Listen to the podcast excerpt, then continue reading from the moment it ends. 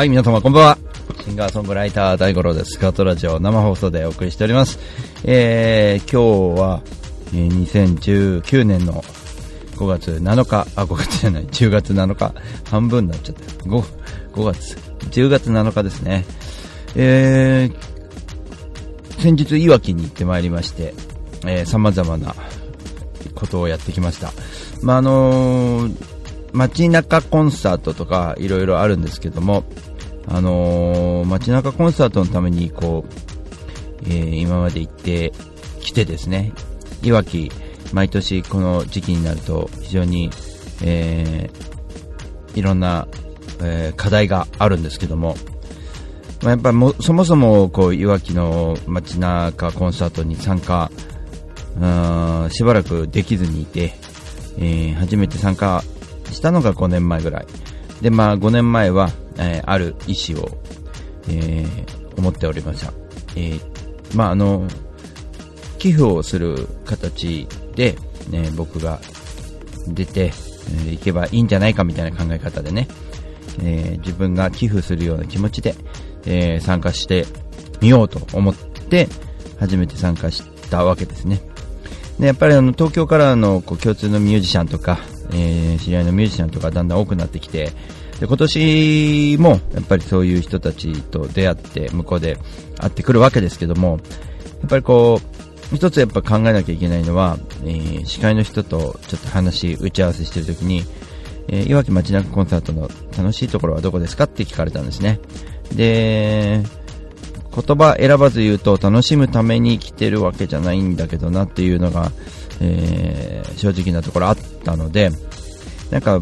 僕にできることがあればと思って最初は参加してたわけだから原点に戻んなきゃなみたいなそんな感じで、えーちょっと司会者の人と話して、まあ、実はいわきって、えー僕の親戚の、えーじいちゃんの家が湯本にあったんで、まあ、その関係でなかなか来れなかったというところまでこう深い話をして、まあ、ちょっとした打ち合わせの中でもだいぶ深い話をしたんですけども、まあ、司会の人はやっぱさすがプロですよね。その辺をちょっと聞いたらですね、えー司会の人も、えー実はあの3えっと、30年ぐらいは東京で暮らしていたけど故郷に帰ってきたんですみたいな話をしてて。で、まあ、やっぱりそのそういう思いを聞くとですねやっぱこういわきの、えー人たちや僕たちが交流することによってなんかコンサートがこう行われてるんだなと思いながらもじゃあ僕はじゃあこの後どうやってどうしていったらいいんだろうみたいなところに深くこう考えるきっかけになったというかだからやっぱり原点っていうのを忘れちゃいけなくて、あの音楽をもちろんやりに行ってるわけですけど、えーその音楽を果たして、えーやりに行くことは、その、楽しいことなのかとか、えー誰かに伝えに行くのか、何かのためになってるのかとか、まあ、そこら辺のちょっと深いところまでを考えて行動した方がいいなっていうのが一つ、えー今回の、えー課題だったし、自分の中で、やっぱこれでいいのかみたいなところをずっとこう、自問自答していくっていうね、そういう、えーまあ、今年はね、特にそういう日になりましたね。で、湯本っていう場所がありまして、いわき、いわゆる平ですね、昔の平というところ、えーから、えー南に東京よ東京寄りの二つ目の駅で湯本っていう温泉の町です。ここはやっぱりあの自分の父親の、えー故郷であり、えーまだおじが住んでる家がありますけども、えーそこにはなかなか行くことができない大好きな場所だったんですが、えーやっぱ久しぶりにこの間行ってみてですね、何もかもが変わっていて、で湯本の何を知ってるんだって、この幼い頃あんなに言っていて大好きだった湯本が、えー今の湯本を全く知らない自分にこう、ちょっと驚きを感じながら、えーちょっと旅のね、えー、来年から始まる日本一周の旅の、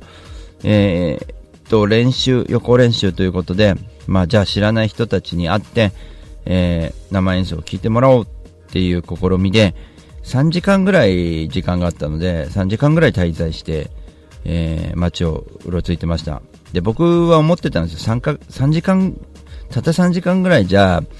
人と出会ったり、なんか触れ合ってくるっていうのは、非常に難しいだろうな。たださまよって終わりになっちゃうんだろうな。誰とも喋んないんだろうなって思ってたんだけど、まあ、すごい素敵なことが、えー、起きまして、えー、結果、生演奏も聴いてもらえるようになとこまで行きましたね。まあ、そんな、えー、一連のね、いわきの、その湯本のね、えー、えー、っと、まあ、ダイジェスト版として動画に、えー、収めましたのでね、えー、明日にでもアップしたいと思います。えー、僕のアフレコとで一緒に、えー、いよいよ旅がね、楽しみになるなって思うし、こういうことを、まあ、毎週やっていこうと思ってるんだなっていうきっかけの練習になったかなと思っていて、あのー、まあ、日本一周するんでしょうっていうのはわかるんですよね。生演奏してくるんでしょうって。どういう風にするのっていうところまでは、多分皆さん深くまでは分かんなかったんだけど、どういうことがやりたいかみたいなのを、まあ、少し凝縮できたかなっていう動画になったんで、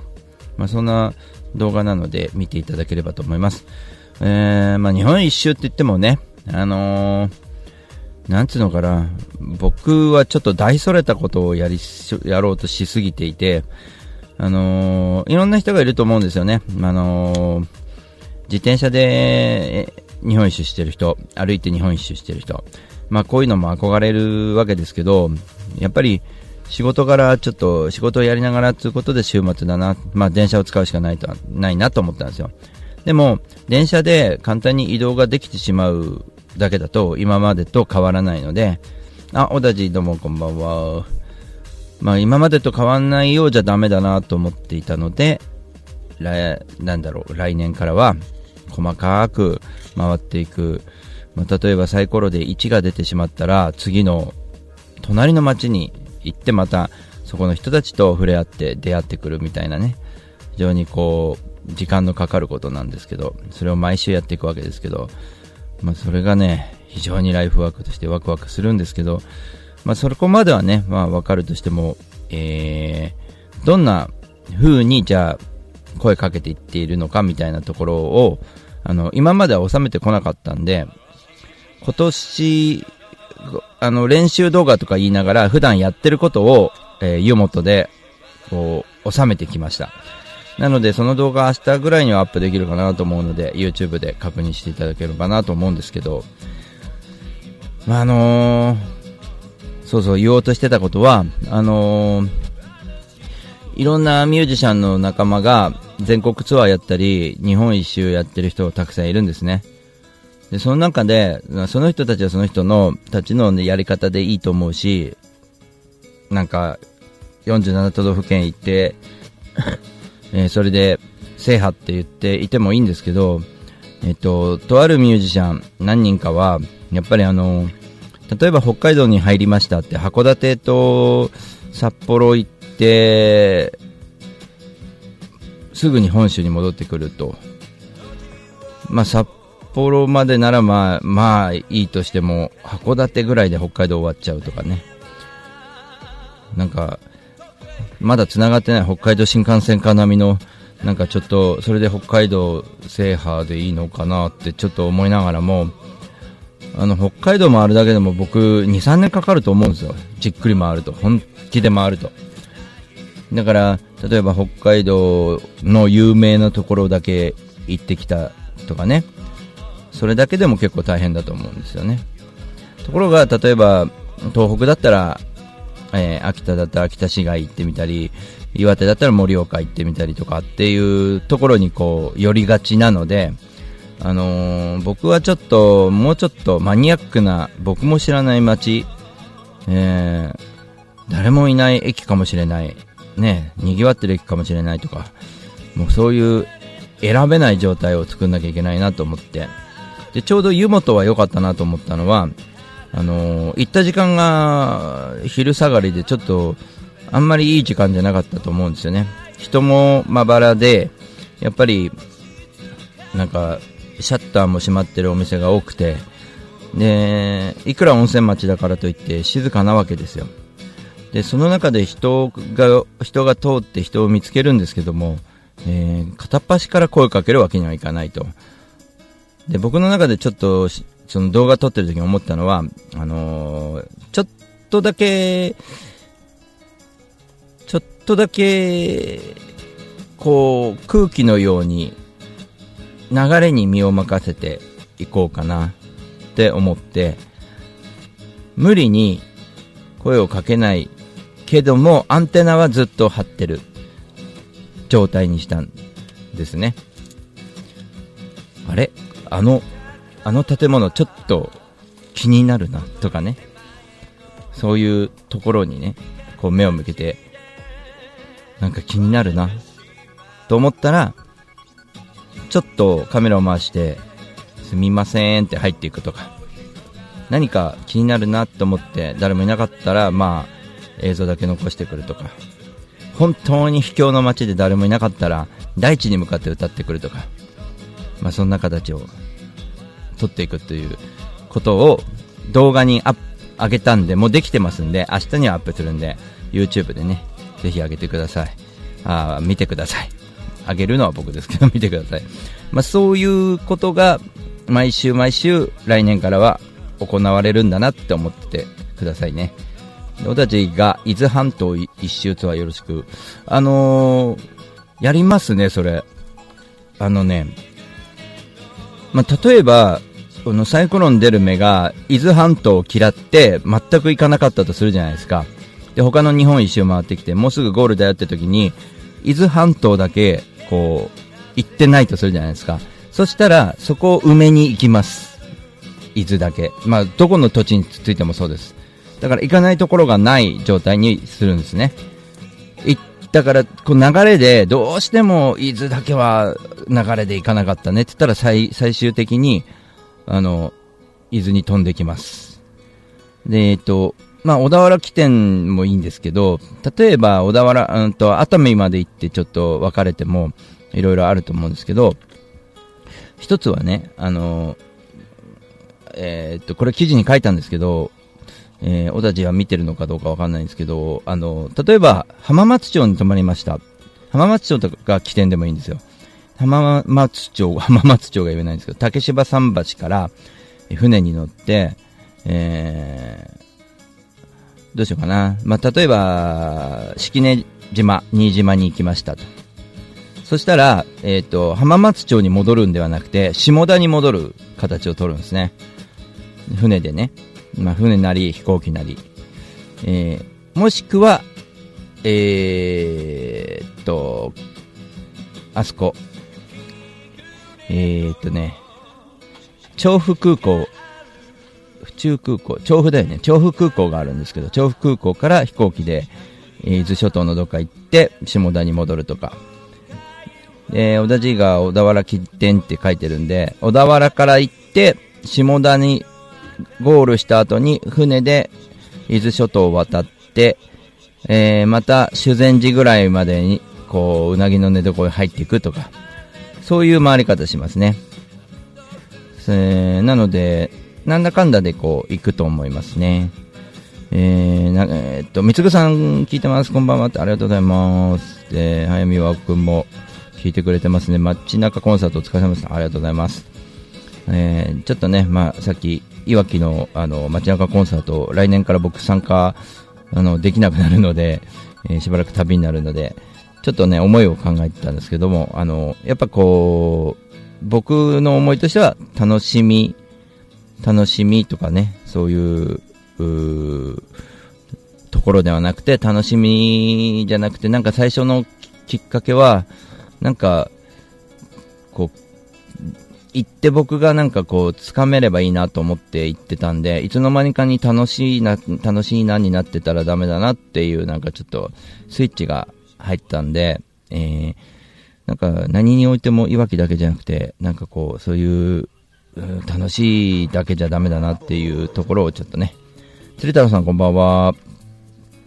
考えてましたね。えー伊豆諸島は別で。うん。別でっていう、伊豆諸島は別でって言っても、サイコロがそう出なかったらしょうがないよね。あとは、その、なんつったらいいのかな。例えば下田に一回行ったとして、うんと、下田から無理に伊豆諸島には渡らないですよね。例えば修善寺が出たとしたら。だからまあそのサイコロ任せですね、そこら辺は。でも、何らかの形で行くんで、こうしてこう行くとかっていう。なんでこんなに伊豆大田寺が押してるのかよくわかんないけど、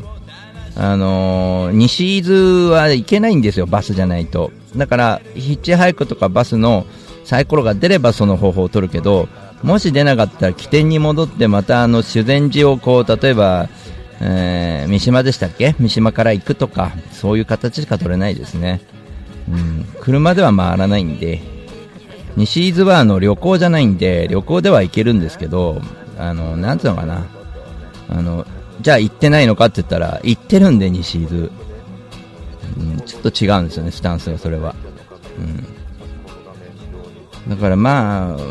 自分がなんか選んで行ってるんじゃ、今までと変わんないじゃないですか、そこに行くっていう。あそこに、誰々がいるから行く、会いに行くっていうのは、もう今までと変わんないんで、やってることなので、あの、もう本当に知人も誰もいない街に降り立つっていうのが目的なので、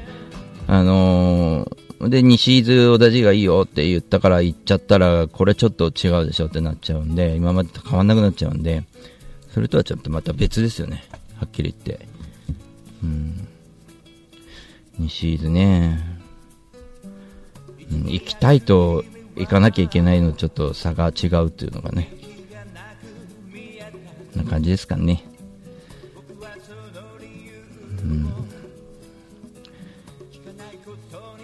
まあ、とにかく、ちょっと、いわきのこともそうですけど、いろんなことをこう、自分はやりたいようにやっていく中で、あのー今までと違うのは、その、ライフワークとしてね、こういうことをやっていこうと思った時に、ちょっと不自由さも必要だなと思ったんで、そこに、えー自分が力を加えられないようなところを持っていかないといけないなと思ったんで、あのー普通にどこに行ってライブするとかそういうことを、えーずっとやっていくんだとちょっともやもやしてたものがあったんで、なんだろう、普通のライブとはちょっと違うんですよね。まあいろいろこう考えていく中で、あのーなんだろうね、どこ行くとか、目だ、なんかこう、恵まれてる環境なんですよ、とにかく。どこどこ行けば誰かが会いに来てくれたりとか、連絡すれば誰かが来てくれる。だけど、そういうものは、あのー自分がどっかで当てにしちゃうといけないなと思っているので、こう、自分で、じゃあ何かここで、知らない街で新たにっっていう、まあ動画見てほしいですね、とにかくね。湯本でどんなことしてきたかみたいなね。本当に誰とも話さないで終わってしまった3時間になるかもしれないし。で、毎週毎週行っていて、2週間、3週間経っても、あのーまた変わんないこともあるだろうし。だからまた行かなきゃいけない。本当にこの街を知らなきゃいけない。知る、自分が納得いくまでその街に、あの、生き続けるみたいなね、うん、感じで、毎回行くみたいな感じですかね。えーっと、だから自分が自由がき、なんだろう、もう次進むところが決まっていても、じゃあはい次って言わないで、もうちょっとこの街で、この人たちと、せっかく出会ったこの人たちとちょっと話しよう。とかね。湯本で、実はですね、来週、湯本でフラダンスがあるんですね。そのフラダンスがただのフラダンスじゃないんですよね。えっ、と、僕が、あの、話しかけた、えー足湯を管理していた商店街の人が、えー教えてくれたことなんですけど、いわゆる、旅館の女将たちが着物で踊るフラダンスを、えー足湯のストリートのステージでやるらしいんですね。で、僕、この旅が始まっていたら、あの、あ、来週もここ来ようっていう出会いだったんですよね。まあそういうことですね。例えば、えー知らない街に行って、知らない人と巡り合って、で、いろいろ喋ってるうちに、あ、来週、ここでこういうことがあるよ、つって、あ、じゃあまた来週も僕ここ来ますよ、つって、えー次に行くところが決まっていても、来週また来れると。で、それがずっとその街で滞在していく一つの、えーつながりになっていくし、一つの種が目になるぐらいまでこう生きて一緒にそこで、えー一緒にいるみたいな人と出会うみたいなところでねやっていくっていうところですかねね日本にはいい場所がいっぱいあるんでそのいい場所はその自分の好きな場所いっぱいあるんですけど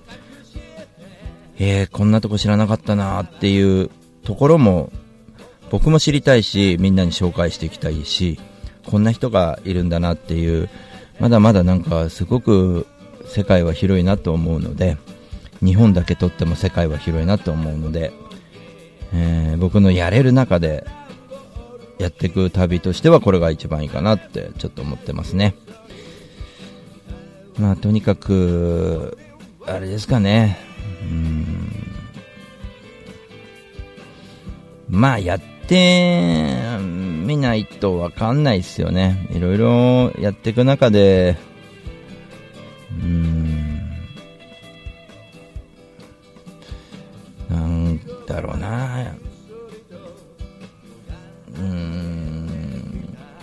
こう言い方間違えると難しいな、そのことな。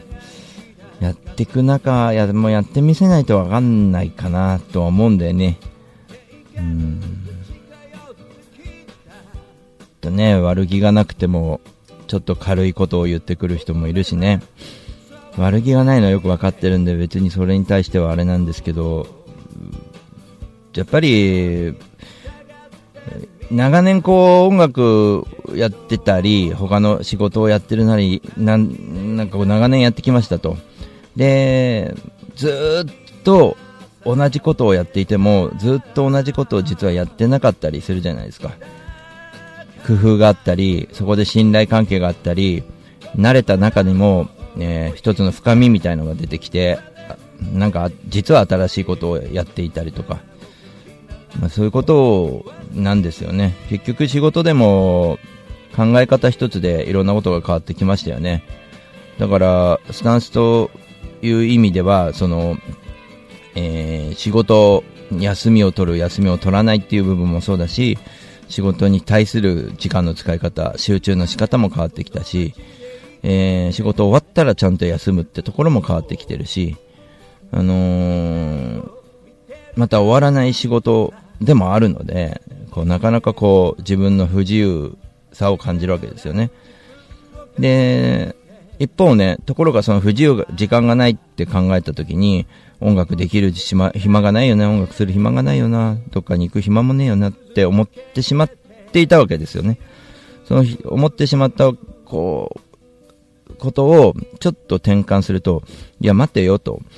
えー仕事してもらってるってありがたいことじゃんっていうことは、収入が、仕事があるうちは増えるわけじゃんと。一生懸命仕事しようよって。収入に余裕があれば、どっか行くのも新幹線なり飛行機なり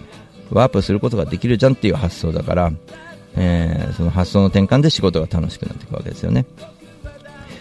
また、音楽やるにしても、その、お金がなくて音楽やるのに、こう、不自由だった。じゃあ時間が欲しいって思って、その偏ってたわけですけど、じゃあ、一生懸命仕事してお金に余裕ができた、お金に余裕ができたところで、ちょっと、やってみようかなって思えたことでもあるんでね。あの、発想がちょっと乏しかったですよね。えっ、と、鈍行列車に乗る、節約していく。そうすると時間がかかっちゃうんですよね。でも僕はそういう発想で乏しかったわけですよね。それはなぜかというと、鈍行の方がいいって思い込みがあったわけからわけなわけですよね。時間を使っていくっていうのが良かったわけですよね。ところが、まあ、これは名古屋に行った時に思い知らされたことなんですけど、え素敵な出会いがあって、えーちょっとじゃあ、うちに来て、これ、あの、演奏してくだくれないって言った時に、鈍行で帰ろうと思っていたから、夕方、名古屋だったらね、夕方じゃなくて、それこそ8時ぐらいの新幹線乗ってくれば、帰ってこれるんですよね、東京にね。なので、そういう発想の転換ができないで、時間がないんで今日帰りますって言って帰ってきちゃったんですよ。非常にもったいない出会いでしたよね。また来週来ますねってやるべきだったし、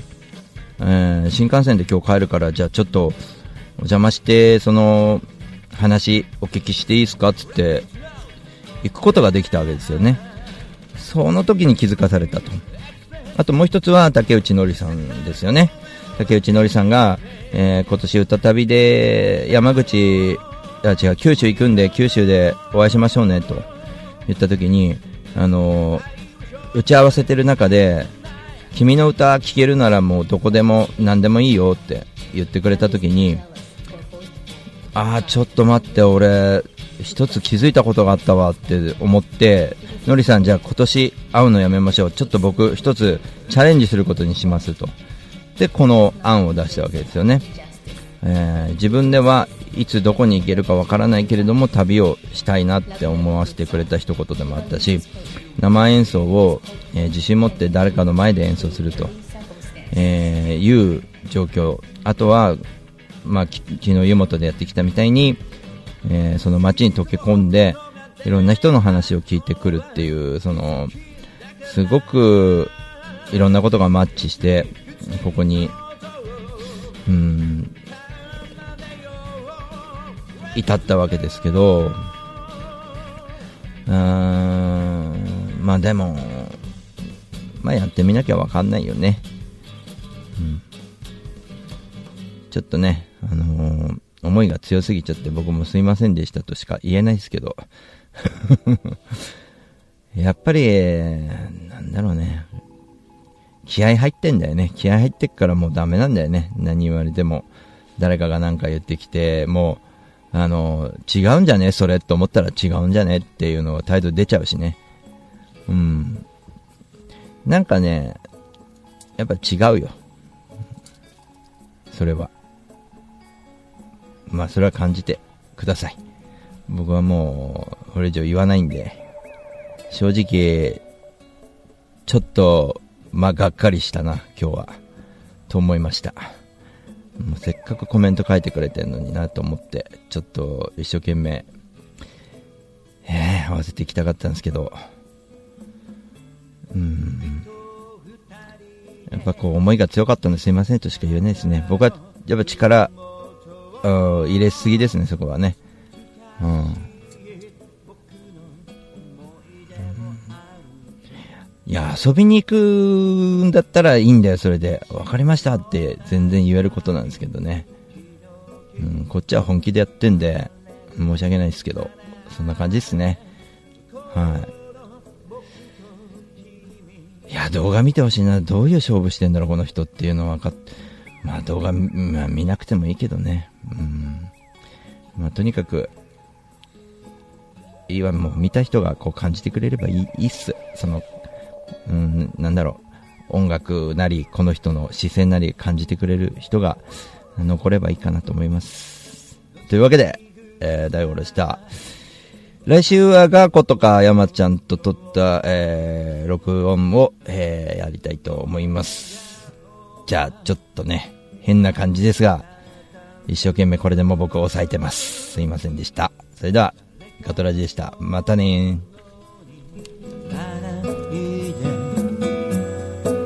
僕だけの君でいてくれもう二度と